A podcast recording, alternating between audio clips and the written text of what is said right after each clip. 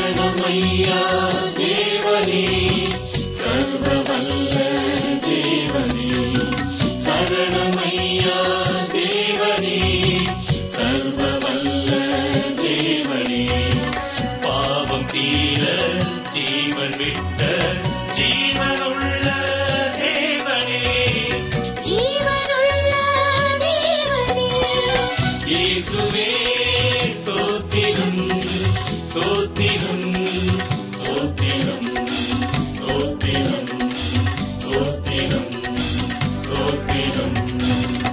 வேத ஆராய்ச்சி நேயர்களை வாழ்த்தி வரவேற்கிறோம்.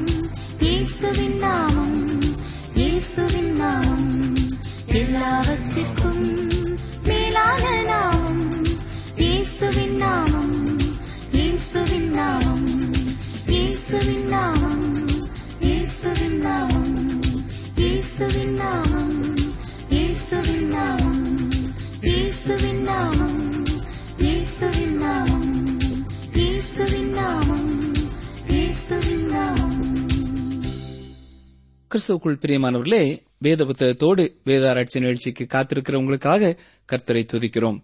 தொடர்ந்து ஒன்று பேதிரு மூன்றாம் அதிகாரம் ஐந்தாம் வசனம் முதல் இன்று நாம் சிந்திக்கப் போகிறோம். வாசிக்கிறேன். இப்படியே பூர்வத்தில் தேவனிடத்தில் நம்பிக்கையாயிருந்த பரிசுத்த ஸ்திரீகளும் தங்களுடைய புருஷர்களுக்கு கீழ்ப்படிந்து தங்களை அலங்கரித்தார்கள். கடந்த நிகழ்ச்சியிலே எது சரியான அலங்காரம் அல்ல என்பதை குறித்து நாம் சிந்தித்தோம். அது மட்டுமல்ல அழியாத அலங்கரிப்பாயிருக்கிற சாந்தமும் அமைதலும் உள்ள ஆவியாகிய இருதயத்தில் மறைந்திருக்கிற குணமே உங்களுக்கு அலங்காரமாயிருக்க கடவுது என்றும் பேதுரு அறிவுரை கூறினார். இப்படிப்பட்ட எடுத்துக்காட்டுகளான பெண்களை நாம் பழைய ஏற்பாட்டிலே அநேகரை பார்க்கிறோம். நாம் ஏற்கனவே ரூத்தை குறித்து சிந்தித்தோம். இவளுடைய வம்சத்திலே இயேசு கிறிஸ்து உதித்தார் என்பதையும் நாம் அறிவோம். ராகேலை குறித்து வேதத்திலே அபிதமாகவே பார்க்கிறோம். அவள் ஒரு அழகான ஸ்திரீ. யாக்கோபு அவளை நேசித்தார். அவருடைய இருண்ட வாழ்விலே அவள் ஒரு சிறந்த வெளிச்சமான பகுதியாக இருந்தாள். ஆறாம் வசனத்தை பாருங்கள். அந்தபடியே சாராள் ஆபிராமை ஆண்டவன் என்று சொல்லி அவனுக்கு கீழ்ப்படிந்திருந்தாள். நீங்கள் நன்மை செய்து ஒரு ஆபத்துக்கும் பயப்படாதிருந்தீர்களானால் அவளுக்கு பிள்ளைகளாயிருப்பீர்கள். சாராள் அப்படிப்பட்ட ஒரு அழகு வாய்ந்த பெண்ணாக விளங்கினாள். அவளை அநேக ராஜாக்கள் மனைவியாக்கிக் கொள்ள விரும்பினார்கள் என்பதையும் நாம் பார்க்கிறோம். இதை குறித்து ஆபிராமிற்கு அநேக பிரச்சனைகள் எழும்பின என்பதையும் வேதத்திலே பார்க்கிறோம். ஆனால் அவள் ஆபிராமை ஆண்டவன் என்று சொல்லி கீழ்ப்படிந்திருந்தாள். அவள் ஆபிராமை நோக்கி பார்த்தாள். மனைவியானவள் இவ்வாறு கணவனை நோக்கி பார்த்து ஆண்டவன் என்று சொல்லி கீழ்ப்படிந்திருப்பது ஒரு பாக்கியமான அனுபவம். இதனைத் தொடர்ந்து பேதிரு கணவன்மாரை பார்த்து பேச ஆரம்பிக்கிறார். கவனியங்கள் ஒன்று பேதிரு மூன்று ஏழு. அந்தபடி புருஷர்களே மனைவியானவள் பலவீன பாண்டமாயிருக்கிறபடியினால் உங்கள் ஜெபங்களுக்கு தடைவராதபடிக்கு நீங்கள் விவேகத்தோடு அவர்களுடனே வாழ்ந்து உங்களுடனே கூட அவர்களும் நித்திய ஜீவனாகிய கிருபையை சுதந்திரித்துக் கொள்கிறவர்களானபடியினால் அவர்களுக்கு செய்ய வேண்டிய கனத்தை செய்யுங்கள். இது கணவனும் மனைவியும் விசுவாசிகளாக இருக்கிறவர்களுக்கு பொருந்தும் என்பது போல காணப்பட்டாலும் கணவன்மாருக்கான இந்த ஆலோசனை குறிப்புகள் அவர்களுக்கே அதிகமாக பொருந்துகிறது. கணவன் தன் மனைவியை ஒரு பலவீன பாண்டம் என்பதை அறிந்து அதற்கு ஏற்றபடி நடத்த வேண்டும். இந்த காரணத்தினாலே அவளை அவன் கனப்படுத்த வேண்டியது அவசியம். இன்று பெண்கள் சம உரிமைக்காக போராடுகிறதை பார்க்கிறோம். இது எந்த அளவிற்கு நீடித்து நிற்கும் என்று சொல்ல இயலாது. ஒரு ஆண் எவ்வாறு ஆணாக இருக்க வேண்டும் என்று விரும்புகிறானோ அதே போல ஒரு பெண் பெண்ணாக இருக்க விரும்ப வேண்டும். ஏனென்றால் அவள் பலவீன பாண்டமாக இருக்கிறபடினால் அவள் கனப்படுத்தப்பட வேண்டியது அவசியம். ஒரு பெண்ணிற்கு ஆண் முதலிடத்தை கொடுக்க வேண்டியது முக்கியமானது. அவன் காரின் கதவை திறந்து நிற்க அவள் காருக்குள் உட்கார வேண்டும். அவர்கள் இருவரும் வீட்டிற்குள் நுழையும் பொழுது பெண் முதலாவது நுழைய வேண்டும்.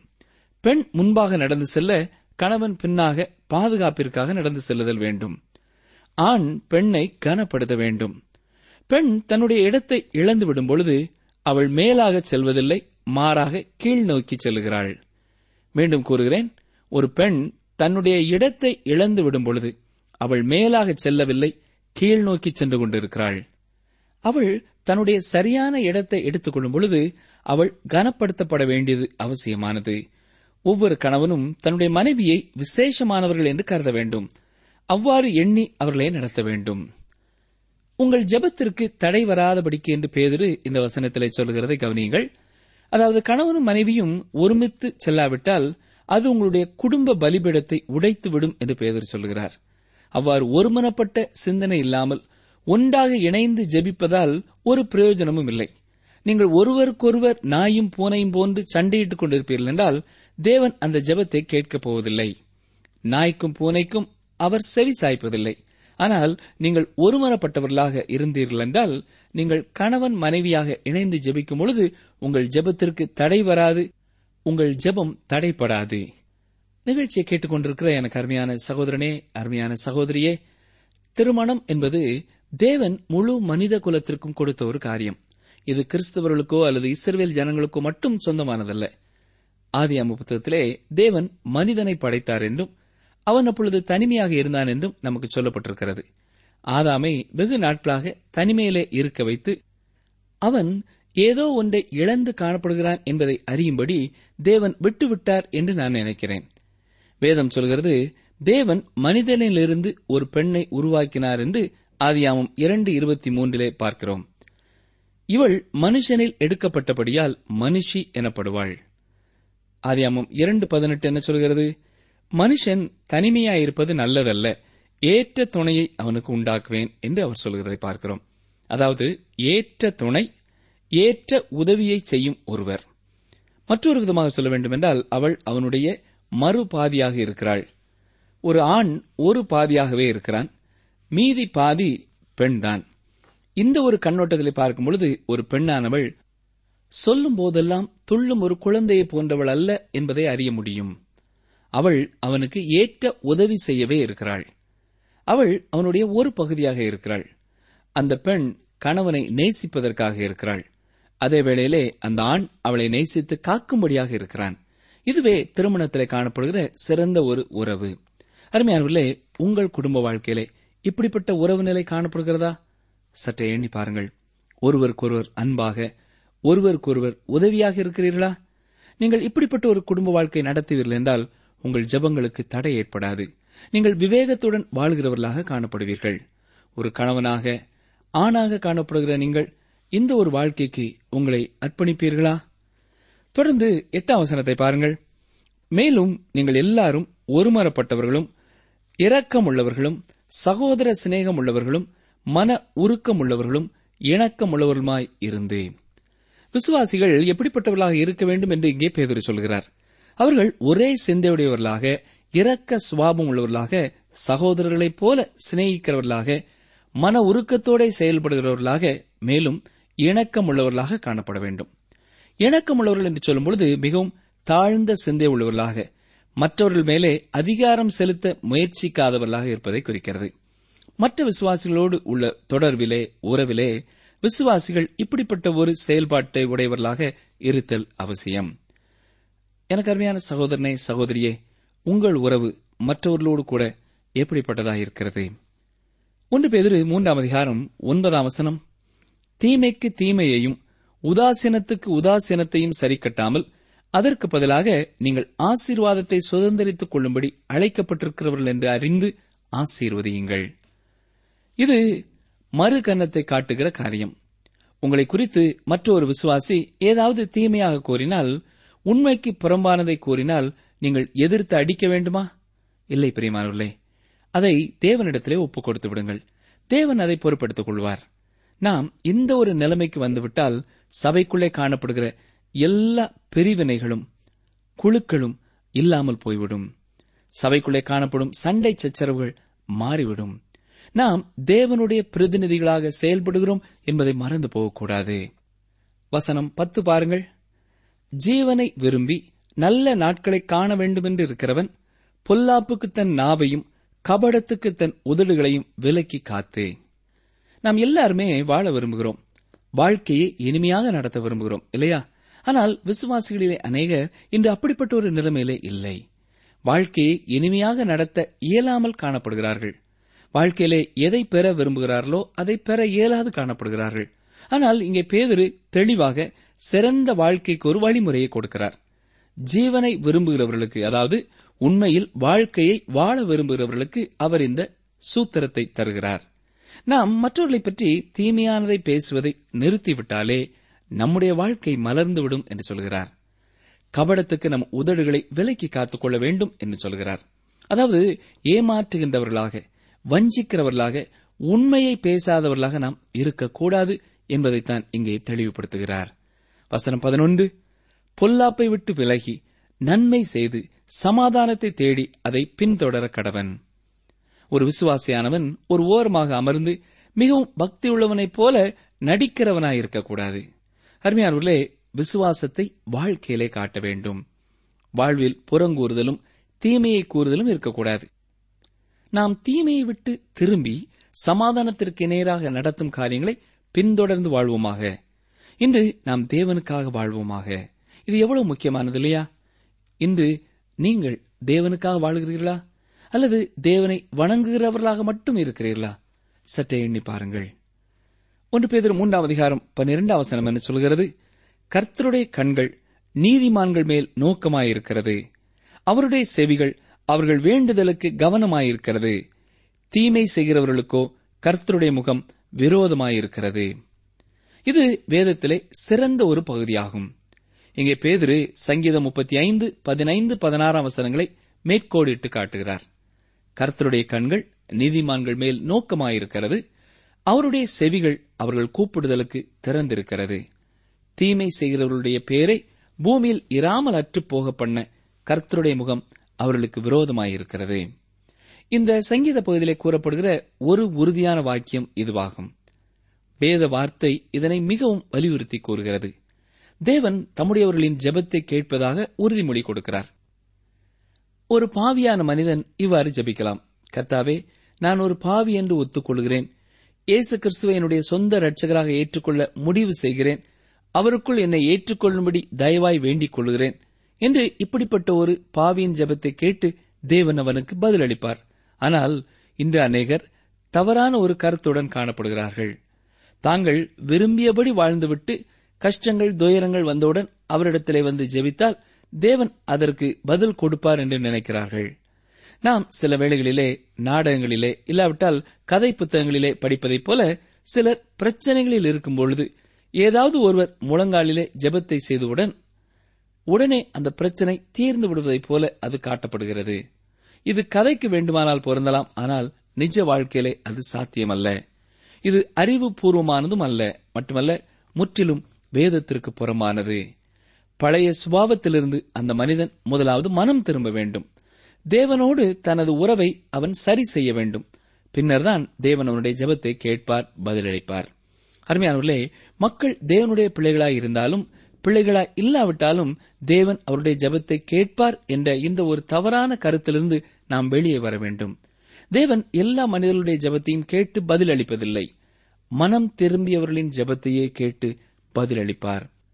என்னை கேட்டுக்கொண்டிருக்கிற அருமையான சகோதரனே சகோதரியே பிரசங்கியின் புஸ்தகத்திலே இரண்டாம் அதிகாரம் பதினேழாம் வசனத்திலே ஒரு மனிதனுடைய வார்த்தைகளை பார்க்கிறோம். அவன் இந்த வாழ்விலே எல்லாவற்றையும் அனுபவித்து பார்த்தவன். அவன் ஒரு பாவியான மனுஷன். அவன் சொல்கிறான் ஆகையால் இந்த ஜீவனை வெறுத்தேன். சூரியனுக்கு கீழே செய்யப்படும் கிரியையெல்லாம் எனக்கு விசனமாயிருந்தது. எல்லாம் மாயையும் மனதுக்கு சஞ்சலமுமாயிருக்கிறது இந்த அநேகர் தேவன் இல்லாமல் உலகத்திலே பாவமான வாழ்க்கையை வாழ்ந்து கொண்டு இவ்வாறே வெறுப்புற்றவர்களாய் காணப்படுகிறார்கள். மனதுக்கு சஞ்சலமாயிருக்கிறது என்று சொல்கிறார்கள். வாழ்க்கை என்பது ஒன்றுமில்லை என்கிறார்கள். ஏன்? அவர்களுக்கு வாழ்க்கை கசந்து விட்டது. அவர்களுக்கு அதன் மதிப்பு நோக்கம் தெரியவில்லை. ஆகவே அநேகர் தற்கொலைக்கு நேராக ஓடுகிறார்கள். தூக்க மாத்திரையை அதிகமாக விழுங்கி விடுகிறார்கள். விஷத்தை குடித்து விடுகிறார்கள். எதற்காக? இவை தேவைதானா? அருமையானவர்களே இவர்கள் தேவனிடத்திலே மனம் திரும்பாதவரை தங்கள் வாழ்க்கையை இனிமையாக்க முடியாது. ஒரு முழுமையான அர்த்தமுள்ள வாழ்க்கையை நடத்த முடியாது. உங்கள் வாழ்வு எப்படிப்பட்டதாக இருக்கிறது என்பதை சற்றே யோசித்து பாருங்கள். உங்கள் வாழ்க்கை குறித்த ஒரு கசப்போடு வாழ்ந்து கொண்டிருப்பீர்கள் என்றால் நீங்கள் ஆண்டவராகிய இயேசு கிறிஸ்துவண்டை வர வேண்டும். உங்கள் பாவங்களை அறிக்கை செய்ய வேண்டும். அவர் கொடுக்கும் இலவச மன்னிப்பையும் ரட்சிப்பையும் அனுபவிக்க வேண்டும். அப்பொழுதுதான் உங்கள் வாழ்க்கை ஒரு அர்த்தமுள்ள வாழ்க்கையாக மாறும். அதே வேளையிலே தேவனுடைய பிள்ளைகளுக்கு உபத்திரவமே வராது என்ற அர்த்தமா? இல்லை. அவர்கள் இந்த உலகத்தின் பிரச்சனைகளுக்கு மேலாக வாழ்கிறார்களா? இல்லை பிரியமானவர்களே. ஒன்று பேதிரு மூன்றாம் அதிகாரம் பதிமூன்றாம் வசனத்தை பாருங்கள். நீங்கள் நன்மையை பின்பற்றுகிறவர்களானால் உங்களுக்கு தீமை செய்கிறவன் யார்? அதாவது உங்களை யாரும் தொட முடியாத ஒரு போர்க்கருவியை தேவன் உங்களுக்கு தருவார் என்றா இதன் அர்த்தம்? இல்லை. தேவனே நமக்கு பாதுகாவலராய் இருப்பார். வசனம் பதினான்கு பாருங்கள். நீதி நிமித்தமாக நீங்கள் பாடுபட்டால் பாக்கியவான்களாயிருப்பீர்கள். அவர்களுடைய பயமுறுத்துதலுக்கு நீங்கள் பயப்படாமலும் கலங்காமலும் இருந்து. நீதிக்காக பாடுகளை அனுபவிப்பது தேவனுடைய பிள்ளைகளுக்கு மகிழ்ச்சியை கொண்டு வருகிறதா இருக்க வேண்டும். சில தேவனுடைய பிள்ளைகளின் சாட்சி அருவறுப்பானதாக காணப்படுகிறது. அவர்கள் தாங்கள் மற்றவர்கள் முன்பு தேவனுக்கு சாட்சிகளாக நிற்கிறதாக எண்ணுகிறார்கள். நீதி நிமித்தமாக பாடுகள் வரும்பொழுது அவர்கள் ஓடிப் போகிறார்கள் ஆனால் நீங்கள் நீதிக்காக தேவனுக்காக நிற்க விரும்பினால் அதிலே பாடுகள் வரும்பொழுதும் சந்தோஷப்பட வேண்டும். நாம் மற்றவர்களுக்கு நன்மை செய்தால் தீமையே வருகிறது என்று முறுமுறுக்கக்கூடாது. நீங்கள் தேவனுடைய பிள்ளைகளாக இருப்பதினாலே இவ்வுலக பாடுகளுக்கு தப்பிவிட முடியாது. வசனம் பதினைந்து பாருங்கள். கர்த்தராகிய தேவனை உங்கள் இருதயங்களில் பரிசுத்தம் பண்ணுங்கள். உங்களில் இருக்கிற நம்பிக்கையை குறித்து உங்களிடத்தில் விசாரித்து கேட்கிற யாவருக்கும் சாந்தத்தோடும் வணக்கத்தோடும் உத்தரவு சொல்ல எப்பொழுதும் ஆயத்தமாயிருங்கள். நீங்கள் வேதத்தை இன்னும் அதிகமாக அறிய வேண்டியது அவசியம். ஆனால் இந்த அநேக விசுவாசிகள் வேதத்தை நன்கு கற்றுத் தேர்வதில்லை. அவர்களுக்கு வேதம் தெரியாததால் அநேக பிரச்சனைகளுக்கு அவர்களுக்கு தீர்வு தெரிகிறதில்லை. கர்த்தராகிய தேவனை உங்கள் இருதயங்களில் பரிசுத்தம் பண்ணுங்கள் என்று இங்கே பார்க்கிறோம். அருமையானவர்களே உங்கள் இருதயத்திலே ஒரு வாசஸ்தலம் ஒரு சிறிய தேவாலயம் உண்டா? நீங்கள் ஒருவேளை உங்கள் வாகனத்திலே செல்லும் பொழுது தெருவிலே நடந்து செல்லும் பொழுது அல்லது கடையிலே நிற்கும் பொழுது வகுப்பறையிலோ அலுவலகத்திலோ உங்களோடு உங்கள் இருதயத்திலே இருக்கும் தேவாலயம் உண்டா? அங்கே நீங்கள் சென்று தேவனை பரிசுத்தம் பண்ணுகிற அனுபவம் உண்டா? அவ்வாறு நீங்கள் செய்வீர்களானால் நீங்கள் தேவனை சார்ந்தவர்கள் என்று மற்றவர்கள் அறிந்து கொள்வார்கள். ஆகவே நீங்கள் எப்பொழுதும் வாயை திறந்து இதை விளக்கிச் சொல்ல வேண்டிய அவசியமில்லை. அல்லது சில பக்தியான வாக்கியங்களை அடிக்கடி சொல்வதன் மூலமாக உங்கள் தகுதியை அருவறுப்பானதாக்கிக் கொள்ள வேண்டிய அவசியமில்லை. நீங்கள் தேவனுடையவர்கள் என்று தானாக அவர்கள் அறிந்து கொள்வார்கள். அருமையானவர்களே நம்முடைய வாழ்க்கையின் மூலமாக இன்று தேவனை நம்முடைய இருதயத்திலே பரிசுத்தம் பண்ண வேண்டியது மிகவும் அவசியம். ஆபகுக் இரண்டாம் அதிகாரம் இருபதாம் சனத்திலே என்ன சொல்கிறார் கர்த்தரோவென்றால் தமது பரிசுத்த ஆலயத்தில் இருக்கிறார்.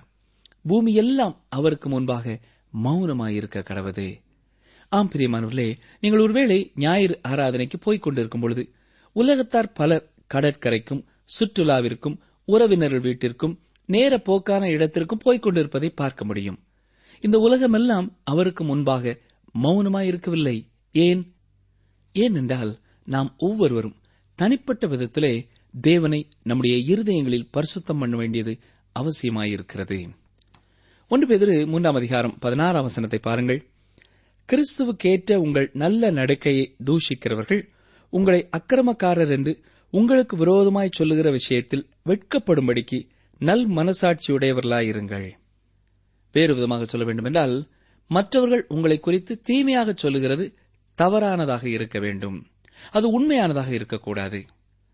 ஒரு ஊழியர் சபை குருவானவர் ஒருவரிடத்திலே நீங்கள் எவ்வாறு இந்த சபையிலே ஊழியராக இருந்து ஊழியம் செய்கிறீர்கள்? என்று கேட்டார். அதற்கு குருவானவர் அது சிறந்ததாயிருக்கிறது. நான் ஒவ்வொரு ஞாயிற்றுக்கிழமையும் பிரசங்கிக்கும் பொழுது மற்றவர்கள் என்னை குறித்து தவறாக கூறின காரியங்களுக்கு விளக்கம் கொடுத்து புரிய வைக்கும் நோக்கத்தோடு செய்வதில்லை. மாறாக தேவனுடைய வார்த்தையை மாத்திரம் பிரசங்கிக்கிறேன். இருந்தபோதிலும் என்னை குறித்து மற்றவர்கள் கூறுகிற எல்லாமே உண்மையானவை அல்ல என்று கூறினார். உடனே அந்த ஊழியர் அவர்கள் சொல்வது உண்மையாக இல்லாதிருப்பதற்காக தேவனை ஸ்தோத்தரியுங்கள் என்று கூறினார். இங்கே பேதர் கூறுகின்ற காரியமும் இதுதான். நீங்கள் நல் மனசாட்சி உள்ளவர்களாயிருங்கள். அப்பொழுதுதான் அவர்கள் உங்களுக்கு எதிராக கூறுகிற வதந்திகளை நீங்கள் கேட்கும்பொழுது அது உங்களை கலங்க பண்ணாது. ஏனென்றால் அது உண்மை இல்லை என்று நீங்களும் அறிந்திருக்கிறீர்கள் என்றார். தொடர்ந்து வசனம் பதினேழுக்கு வாருங்கள். தீமை செய்து பாட அனுபவிப்பதிலும் தேவனுக்கு சித்தமானால் நன்மை செய்து பாட அனுபவிப்பதே மேன்மையாயிருக்கும். நீங்கள் கிறிஸ்துவ நிமித்தம் வசனத்தின் நிமித்தம் பாடுகளை அனுபவித்தால் நீங்கள் அதிலே சந்தோஷப்பட முடியும். ஆனால் நீங்களே மூடத்தனமாக செயல்பட்டால் தவறு செய்தால் பாவம் புரிந்தால் பிரச்சனைக்குள்ளே பாட்டுக்குள்ளே மாட்டிக்கொண்டால் அதிலே மகிழ்ந்திருக்க வேண்டும் என்று வேதம் இங்கே போதிக்கவில்லை. அது வேறு காரியம். ஒன்று வேதர் மூன்றாம் அதிகாரம் பதினெட்டாம் வசனம். ஏனெனில் கிறிஸ்துவும் நம்மை தேவனிடத்தில் சேர்க்கும்படி அநீதி உள்ளவர்களுக்கு பதிலாக நீதி உள்ளவராய் பாவங்களின் நிமித்தம் ஒரு தரம் பாடுபட்டார். அவர் மாம்சத்திலே கொலை உண்டு ஆவியிலே உயிர்ப்பிக்கப்பட்டார். இயேசு கிறிஸ்து மனிதனாக உலகத்திலே வந்தார் என்பதை நாம் அறிய வேண்டியது அவசியம். அவர் அந்த மனித சரீரத்திலேயே சிலுவையிலே மறித்தார் சிலுவையிலே மறித்த அவரை பரிசுத்த ஆவியானவர் உயிரோடு எழுப்பினார். நம்முடைய மாம்சத்தின் பாவத்திலிருந்து நமக்கு விடுதலை தர அவர் மாம்சத்திலே பாடுபட்டார். அருமையானவர்களே நீங்கள் அவருடைய சிலுவையில் சம்பாதித்த மீட்பை பெற்றிருக்கிறீர்களா? உங்கள் மாம்சத்திலே விடுதலை உண்டா? சற்றே எண்ணி பாருங்கள். ஒன்று பேதிரு மூன்றாம் அதிகாரம் பத்தொன்பதாம் வசனத்தை பாருங்கள். அந்த ஆவியிலே அவர் போய் காவலில் உள்ள ஆவிகளுக்கு பிரசங்கித்தார். வேதத்திலே மிகவும் அதிகமாக தவறாக புரிந்து கொள்ளப்படுகிற வசனம் இதுவாகத்தான் இருக்கும். இந்த பகுதிக்கான திறவுகோல் வசனம் இருபது. இந்த இருபதாம் வசனத்திலேயும் காத்திருந்த போது என்ற வார்த்தை மிகவும் முக்கியமான ஒன்று. பாருங்கள் ஒன்று பேதர் மூன்று இருபது. அந்த ஆவிகள் பூர்வத்திலே நோவா பேழையை ஆயத்தம் பண்ணும் நாட்களிலே தேவன் நீடிய பொறுமையோடே காத்திருந்தபோது கீழ்ப்படியாமற் போனவைகள். அந்த பேழையிலே சிலராகிய எட்டு பேர் மாத்திரம் பிரவேசித்து ஜலத்தினாலே காக்கப்பட்டார்கள்.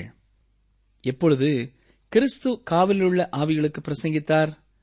பூர்வத்திலே நோவா பேழையை ஆயத்தம் பண்ணும் நாட்களிலே தேவன் நீடிய பொறுமையோடே காத்திருந்த போது கிறிஸ்துவின் நாளில் அந்த மனிதர்களின் ஆவிகள் சிறையில் இருந்தன அவர்கள் இந்த உலகத்திலே இருந்த நாட்களிலே நோவாவின் பிரசங்கத்தை புறக்கணித்தார்கள். எனவே அவர்கள் சியோலுக்கு சென்றார்கள். அவர்கள் நியாய தீர்ப்புக்காக காத்திருக்கிறார்கள். அவர்கள் காணாமல் போனவர்கள். ஆனால் இயேசு கிறிஸ்து சிலுவையிலே மறித்த பிறகு கீழே சென்று அவர்களுக்கு பிரசங்கிக்கவில்லை. அவர் நோவாவின் மூலமாக அந்த நாட்களிலேயே பிரசங்கித்திருந்தார். ஆயிரத்தி இருநூறு ஆண்டுகளாக நோவா தேவனுடைய வார்த்தையை பிரசங்கித்து வந்தார். அவர் தன்னுடைய குடும்பத்தை தவிர வேறு ஒருவரும் ரட்சிக்க இயலவில்லை. நோவாவின் காலத்திலே நோவாவின் மூலமாக கிறிஸ்துவின் ஆவியானவர் பேசினார். கிறிஸ்துவின் நாளிலே நோவாவின் செய்தியை புறக்கணித்தவர்கள் சிறையில் இருந்தார்கள். கிறிஸ்துவின் பாடு மரணத்தை இன்று அநேகர் ஒரு பொருட்டாகவே எண்ணாதது போல நோவாவின் காலத்திலே வாழ்ந்த அந்த மக்களும் நோவாவின் செய்தியை ஒரு பொருட்டாக எண்ணவில்லை. ஆனாலும் இறுதியிலே இவர்களும் தேவனுடைய நியாய தீர்ப்பிலே வருவார்கள். ஒன்று பேதரு மூன்றாம் அதிகாரம் இருபத்தி ஓராம் வசனம். அதற்கு ஒப்பனையான ஞானஸ்நானமானது மாம்ச அழுக்கை நீக்குதலாயிராமல் தேவனை பற்றும் நல் மனசாட்சியின் உடன்படிக்கையாயிருந்து இப்பொழுது நம்மையும் இயேசு கிறிஸ்துவனுடைய உயிர்த்தெழுதலினால் ரட்சிக்கிறது இங்கே சொல்லப்பட்டிருப்பது எந்த ஞானஸ்நானத்தை அடையாளப்படுத்துகிறது? தண்ணீர் ஞானஸ்நானத்தையா? இல்லை பிரியமானவர்களே பரிசுத்த ஆவியானவரின் ஞானஸ்நானத்தை அடையாளப்படுத்துகிறது. பரிசுத்த ஆவியின் ஞானஸ்நானமே ஆவிக்குரியது. தண்ணீர் ஞான ஸ்நானம் சடங்காச்சாரமானது. பரிசுத்த ஆவியானவரின் ஞான ஸ்நானமானது நம்மை விசுவாசிகளின் சரீரமாகிய சபைக்குள்ளே வைக்கிறது. மாம்ச அழுக்கை நீக்குதலாயிராமல் என்று வாசிக்கிறோம். இது தண்ணீரினால் உண்டானவை இல்லாததால் இது மாம்ச அழுக்கை நீக்குகிறதா இல்லை. தேவனை பற்றும் நல் மனசாட்சியின் உடன்படிக்கையாயிருந்து இப்பொழுது நம்மையும் இயேசு கிறிஸ்துவனுடைய உயிர்த்தெழுதலினால் ரட்சிக்கிறது. அதாவது கிறிஸ்துவின் உயிர்த்தெழுதல் மீது வைக்கும் விசுவாசமானது பரிசுத்த ஆவியானவருடைய கிரியையை உங்கள் வாழ்க்கையிலே கொண்டு வருகிறது. மேலும் ஆவியானவர் உங்களை மறுபடியும் பிறக்கச் செய்கிறார். இறுதி வசனத்தை பாருங்கள். அவர் பரலோகத்துக்கு போய் தேவனுடைய வலது பார்சத்தில் இருக்கிறார். தேவ தூதர்களும் அதிகாரங்களும் வல்லமைகளும் அவருக்கு கீழ்ப்பட்டிருக்கிறது. இந்த வசனம் இயேசு கிறிஸ்துவை குறித்து சொல்கிறது நீங்களும் நானும் இங்கே பாவிகளாக இருக்கிறோம். இருந்த போதிலும் நாம் அவரிடத்திலே வர இயலும். அவரை ஏற்றுக்கொள்ள இயலும்.